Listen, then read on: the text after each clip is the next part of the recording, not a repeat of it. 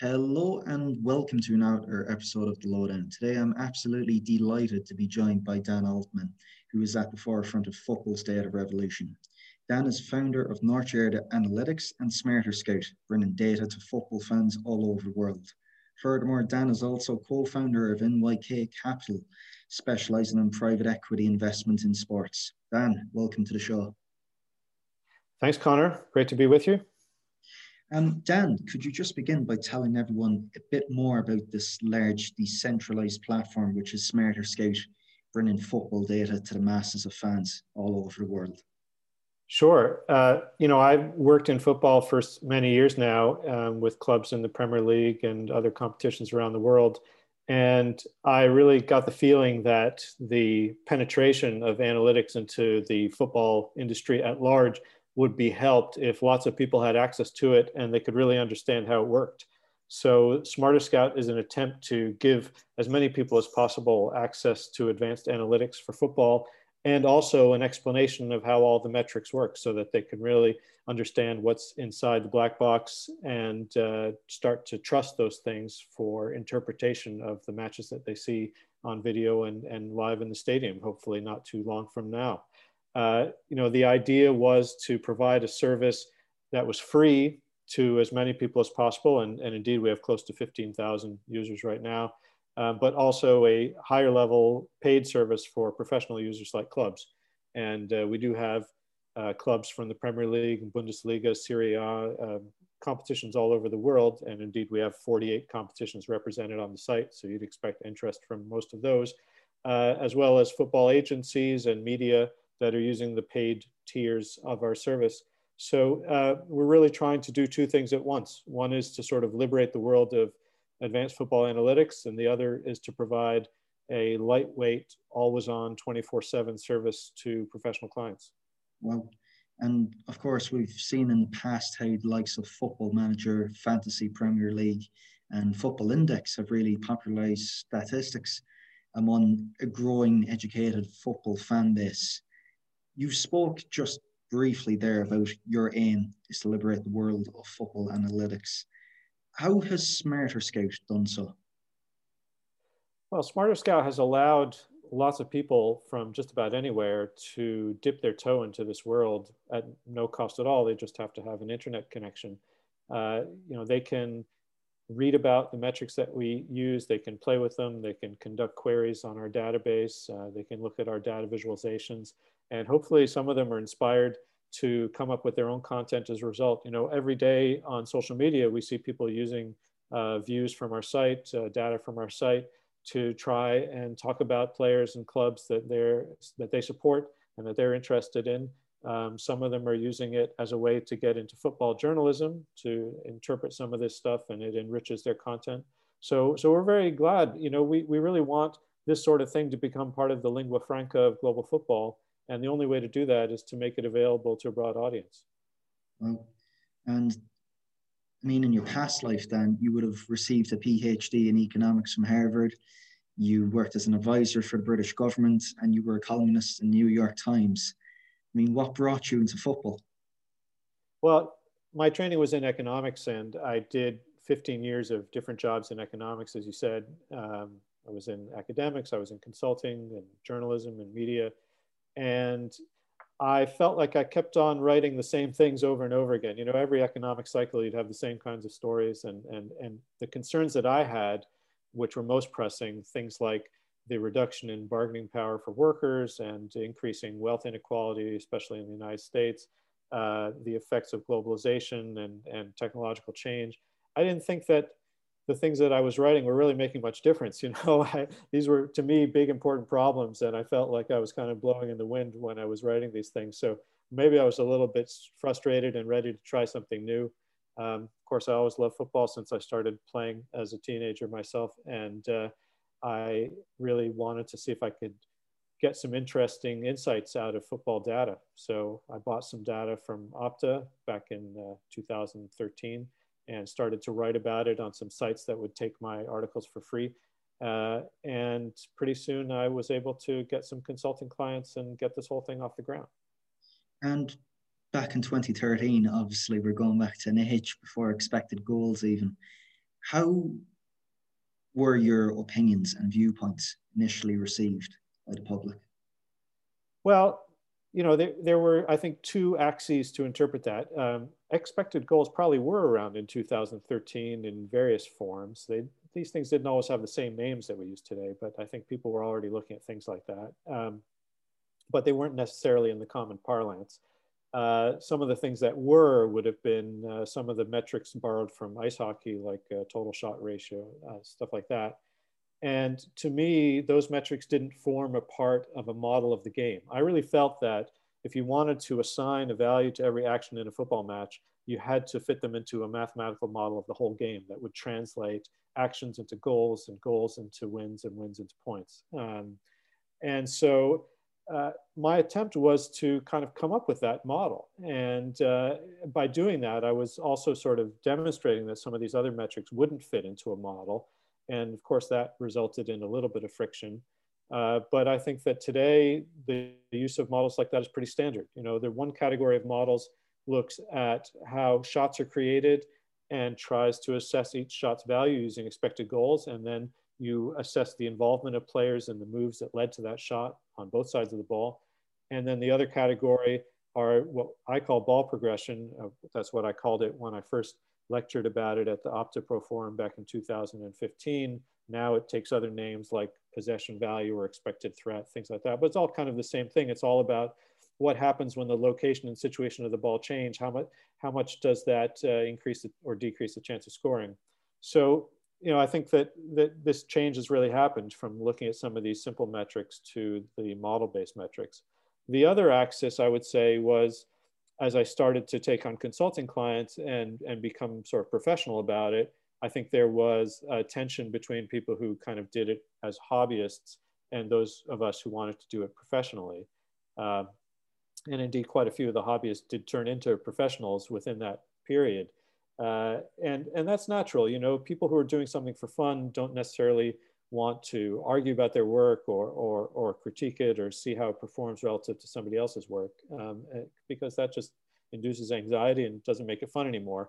And I probably pushed a little too hard. You know, I, I, I was coming out of the world of uh, financial journalism and before that academic seminars and people in those situations, um, they kind of want to cut to the chase all the time and they push pretty hard and they're not afraid to criticize others. And and and maybe I, I did a bit too much of that um, rub people some some people the wrong way. Um, I like to think that I've mellowed out a bit since then but you know it was a difficult time because um, my ideas were challenging the status quo and I was also trying to make a living for them. So I think I felt like I was under a, a good deal of pressure as well. I think a key point what you brought brought up earlier on Dan was that ability to open up the black box. And I think what you've mentioned in previous podcasts before and interviews was there is a bit of a disparity between what you can do and what you can implement. You've spoken there how over time you've mellowed. From 20, from an initial foray into the football analytics scene in 2013, are you surprised to see the growth within this little niche in the game over the past eight years? We've gone from merely being presented with these descriptive analytics to more predictive models of the game. Um, you've spoken about EPV, the great work done by Javi Fernandez too at the Barca Innovation Hub. Are you surprised by the speed of this rapid revolution of data within football? Yes, I am a little bit. Uh, you know, this kind of progress took decades in other sports, especially American sports, uh, even sports that were very statistics heavy from the start, like baseball, to come to this sort of advanced level where people with PhDs in quantitative sciences were at the heart of the analytical movement. It, it, took quite a while, and it has taken much less time, I think, in football. Uh, I think there are a couple of reasons for that. One is you have ownership groups who are involved in other sports, and for them, it's just it's a it's, it's a natural thing to involve analytics in what they're doing. Uh, in fact, they expect some of that because analytics can lead to a certain degree of accountability. Um, but I think it's also the case that our whole world is becoming more analytically intensive. Uh, if you just look at job ads on a major job site, there are tons of analytics jobs, uh, mostly people to do analytics for digital media or analytics for commercial, other commercial purposes. but it's just a skill set that has become much more in demand. And so you have more people who are training in analytics and quantitative fields and computer science. Um, so it's, it's becoming part of every industry and, and it's happening very quickly. So it's kind of natural that it should happen in football as well. Of course, it hasn't happened in every league. You know, if you go to Argentina, for example, they're just kind of getting started in this area. And, and you know, in, in Mexico, they've had basic stats for quite a while, but advanced stats are something fairly new. And uh, if you go below the sort of top clubs in Spain or Italy, uh, you won't find that much of it either, except if you've got a very forward-looking ownership group or executive group. So I, I am a bit surprised by that, uh, and uh, in a way, it's kind of reassuring because you would have thought that this was the bastion of tradition in the sporting world, and, and yet um, it's become sufficiently au courant that you now see expected goals and, and even more complicated stats being referenced in the popular media. Yeah, of course. I mean, and then not too long after your initial foray into football analytics, then you get your first break, major break, so to speak, at City Football Group. In terms of multi-club ownership networks, you've also worked for Kaplan and Levien at DC United and Swansea City. How did the roles and responsibilities differ for yourself between both well, ownership groups? Yeah, at City Football Group, I was a consultant and I was working with the Insights group there, which was sort of like a think tank inside the group uh, to develop ideas that they could roll out through the group. And they were interested in things like style of play and, and where to get the best advantage in different situations and, and how to compare players across different leagues, things like that. Um, kind of high level topics that they felt could benefit more than one club. And that was fascinating for me, especially when we were able to try and figure out what the differences were between the leagues and even between men's and women's football. Um, if there were things that were commonalities there, um, eh, I, I, think it was really valuable because a lot of people think of leagues and they sort of rank them top to bottom. Uh, but actually, there are so many different aspects that a league might be stronger in defending, but weaker in attacking, stuff like that. You might have more time on the ball, less time on the ball. Defenders might be more or less aggressive. There are just so many facets to it. And, and that's kind of why today on Smarterscout, when we adjust our metrics for different leagues so that you can sort of simulate the performance of a player in a different league, we adjust every metric individually because those things can all be different. You know, at Kaplan Levy and sports, I was nominally the head of strategy and advisor to, to both of the clubs that they had at the time.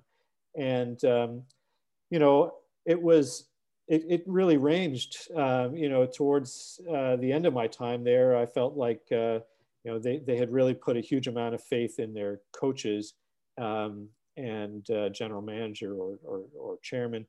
And there wasn't much room for even the traditional scouting staff to be involved in decisions but there were other moments where I felt like I was almost a surrogate sporting director, you know, being being asked questions on high level topics to do with player transfers and stuff like that.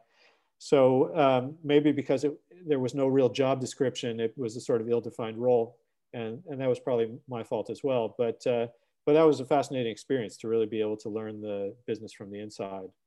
And um, you know, between those two things, I also had several other consulting gigs, gigs with different clubs. Um, and it was always different. You know, sometimes you'd just be working with analysts, sometimes you'd be working directly with sporting director or even the owner. So, um, you know, people wanted to have that uh, analytical component at different stages. What was often missing was the idea of what the decision process really was. You know, could you draw a decision tree to describe how you were going to make different decisions? And and you know, just dropping in a little bit of analytics here and there, it wasn't always going to be taken up in the most systematic way. Oh, sure. And I suppose having worked in the Premier League and in the MLS, you know, roster building in both leagues are obviously different. But would the principles you would adhere by that would guide your decision making, would they differ from both roles? Would they be the same? I think there are always club specific factors and league specific factors. You know, I used to have the, the old Sports Illustrated chart summarizing the MLS salary cap system pasted on my wall because it was so complicated. I sometimes had to refer to it. Um, but, uh, you know, there, there are some things that you always um, will, will have in common. You know, you're, you're always trying to uh, assess what sort of risks the club wants to take, and then you know, allow the tolerable risks and reduce the other risks.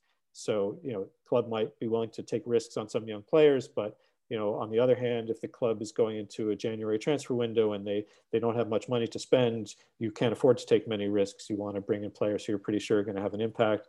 So, you know, things like that you're always going to think about. You're always going to think about succession planning. You're always going to think about uh, diversification, uh, and you're always going to think about sort of what the ultimate return is going to be for your investments. You know, players pay you a sort of return while they're playing for you, and then you also have the potential for a capital gain or loss when they move on. Um, when you start to think about them as capital assets, not to denigrate them as people at all, obviously, but but but they can function in that way as well. Then you get a sort of more portfolio-driven approach to your squad, and I think that the teams that have taken that approach have been very successful. And when you say portfolio-driven approach, then in terms of succession planning, how many transfer windows would you guys have planned ahead? Well, the optimal situation, I think, is where you have a succession plan that might last for eight to 10 years, which would take you sort of through three cohorts of players. You know, you might imagine a situation where you're targeting peak age players around age 25 or 26 at a position, but you might have older players around 29 or 30 and young players coming up around 21 or something like that. So you're always guaranteed to have a player who's close to peak age for that position.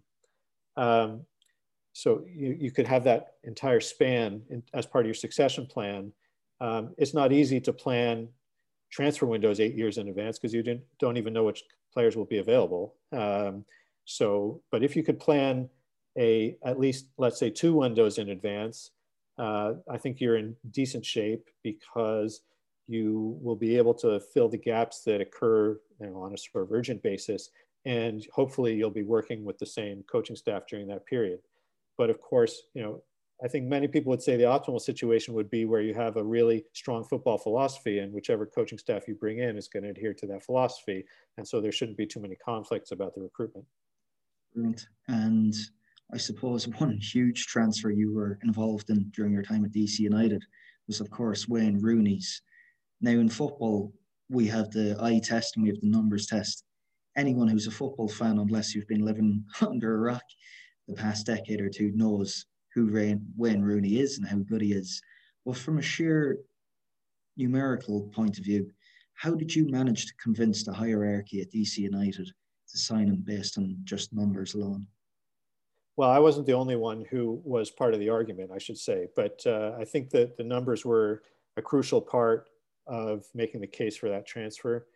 Um, you know, there were people who thought, oh, he's over the hill. You look at him playing in the Premier League right now, and he's a little bit behind the pace. Uh, how do you know if he came to DC United to MLS, which is a league that's improving, at least on the attacking part, um, that he'd be able to really be a difference maker? You know, um, people like to talk about whether someone will move the needle, and that's certainly what DC needed because they were in last place having had to play a lot of their games uh, on the road and, and without their new stadium being ready, they were going to move into the stadium midway through the season, and it was imperative that they fill the stadium. So they needed to have exciting football, and they needed a little bit of star power. So you know, in that kind of situation, obviously there wouldn't be too many players that you'd be looking at. But um, Rooney looked, from what I could tell in the metrics, like he would be exceptional in the uh, in, in, in Major League Soccer. And there were a couple reasons for this. Um, if you looked back over the past two seasons that he played back in the Premier League, um, you could see that though he'd had some ups and downs on average, and, and we did do weighted averages of his stats over time, uh, he was still performing at a very high level for MLS, especially in attack. You wouldn't necessarily expect him to to um, be putting a huge amount of output on both sides of the ball. So he did have one notable play where he made an incredible tackle near midfield and launched the ball all the way back towards goal. And, and uh, uh, Luciano Acosta scored an incredible header. But, um, uh, you know, we, we had realistic expectations for him, but we thought certainly in attacking, uh, he was going to be very influential. And it was remarkable because when he came to DC United, we started to track his data there, and he was hitting all these numbers exactly as we had projected them for MLS. Uh, and it just goes to show that there are big important differences between leagues. You know, the, the standard in MLS is not the same in various aspects as the Premier League. And you take a player from the Premier League and put them in MLS, they can really make a big difference. Of course, and that's just one superb example. But were there any other moments, I suppose, then where it was proper just like pinch yourself wow this stuff isn't just you know it just doesn't work theoretically also when applied you know it works to were there any other moments like that um, you know there were a couple of moments like that um, there was one team i was working with and um, there was a feeling i think that uh, the coach was making substitutions a bit too aggressively in the um, second half of matches you know trying to win games against opponents that were maybe better than his squad. Um, and sometimes that was leaving his squad exposed. You know, sometimes if you make an aggressive attacking substitution late in the game, you leave yourself open. And if you're playing against a better team, um, then instead of, you know, turning a draw into a win, you might turn it into a loss. And I think that there was a feeling in the club's hierarchy that we needed to get the message across to him that, that he needed to be a bit more careful with the points he had in the bag late in games. And so uh, I did a huge study where I, I, I looked at over 10,000 matches in Europe's top five leagues to see what the outcome was as a, after certain types of substitutions. So, you know, we would look uh, at um, home games versus away games, you know, all the different possible score lines and different times in the second half of matches and say, well, okay, this was the score line. It was a home match for this club. You know, you were in the 65th minute and they made an attacking substitution. So they pulled off a midfielder, put on an attacker or something like that. Um, what was the average change to the points before and after as a result of those substitutions? So you might have, you know, 300 situations where that happened. And you could say, okay, well, going into it, they were averaging 1.2 points. And after they made the substitution, they ended the game with 1.1 points, or you know, before the next substitution, they had 1.1 points. Um, and, and, so we could kind of create a cheat sheet that would say, okay, these different situations, these are the subs that seem to make the best difference. And it was kind of a guide, right? You, every game is different. You wouldn't always do the same thing. You have players who are injured or fatigued, whatever. But uh, the overall message to the coach was be a bit more conservative with your substitutions. And he started doing that. You know, the, the very next match, um, was a match that this club really felt they had to win. And they got a goal relatively early in the second half. And the first thing he did was to pull off a striker, or, or maybe it was a midfielder, but he pulled a player off and put on a third center back for the first time all season. and and they yeah they ended up claiming the three points from that match, and and it turned out to be a, a start of a good roll for that for that club. So you know that that was a victory not in the recruiting sphere but more in the tactics sphere. Well, that's tremendous insight. Um, I know previously we spoke about there being a difference between what you can do and what you can actually implement. Towards the end of your time at Swansea City, you shared some gripes or frustrations about the inner workings. And the, answer, the antidote to that, Dan, was that you went away and you set up your own investment group to pump money into football. What do you enjoy the most about investing in not only these football but sporting organizations? Well, first, just to correct you, I didn't say anything while I was working for the ownership group of Swansea City. I was sorry, sorry. After my yeah. mouth shut, uh, um, and and you know, of course, you, are still bound by uh, some non-disclosure agreements afterwards. So I, I, try to couch everything I say in terms of my opinions and and, and not discuss anything that actually happened at the clubs. Um, uh, but um, or at least anonymize it if I do. Um, what I would say is uh, an exciting part of this is trying to find things that work. You know, um, there's the excitement of having an idea, and then there's the excitement of building some analytics, writing some code to try and measure the situations or outcomes in your idea. And then there's the excitement of implementing it and seeing if you can make a difference on the pitch. I think it's the same for traditional scouts or coaches, you know, when they they spot a player and they say, "Wow, this guy's going to go on to be a star," and then the player does, that's exciting for them. Where the coach has an idea on the chalkboard, and then sees it on the pitch in training and then sees it in a match succeeding, that's exciting, right? So it's the same sort of thing. Um, we want to see that. And uh, when a club can really punch above its weight, I think that's a good signal that tools like analytics are working. And analytics don't have to be the only tool for that, but you know, so much of football seems to be driven by money. When there's a club that can achieve more than its budget might suggest is capable of doing, you know, like Leicester City, for example, back in 15, 16, uh, I think that's exciting. Yeah, sure.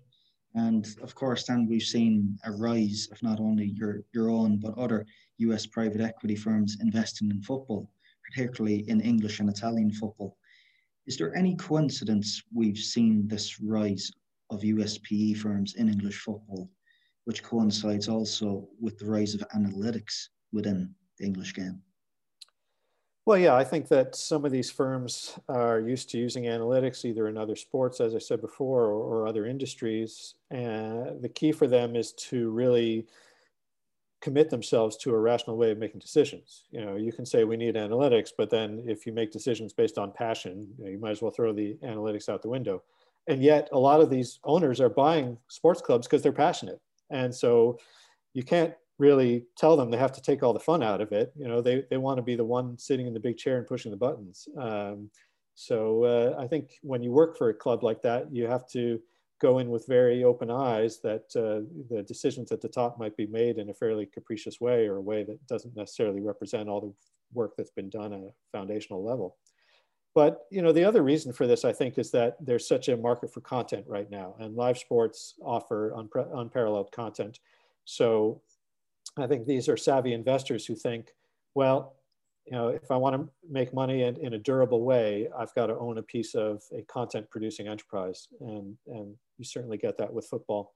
But there are others who just do it for passion. You know, I mean, look at uh, Kyle Krause, for example, at Parma in Serie. Uh, I think he wanted to own that team. He owned a small team in Iowa for a long time. I think he wanted to go big. He has Italian heritage. He owns some wineries over there, and and I think it's part of the life he wanted to live. So you know, God bless him.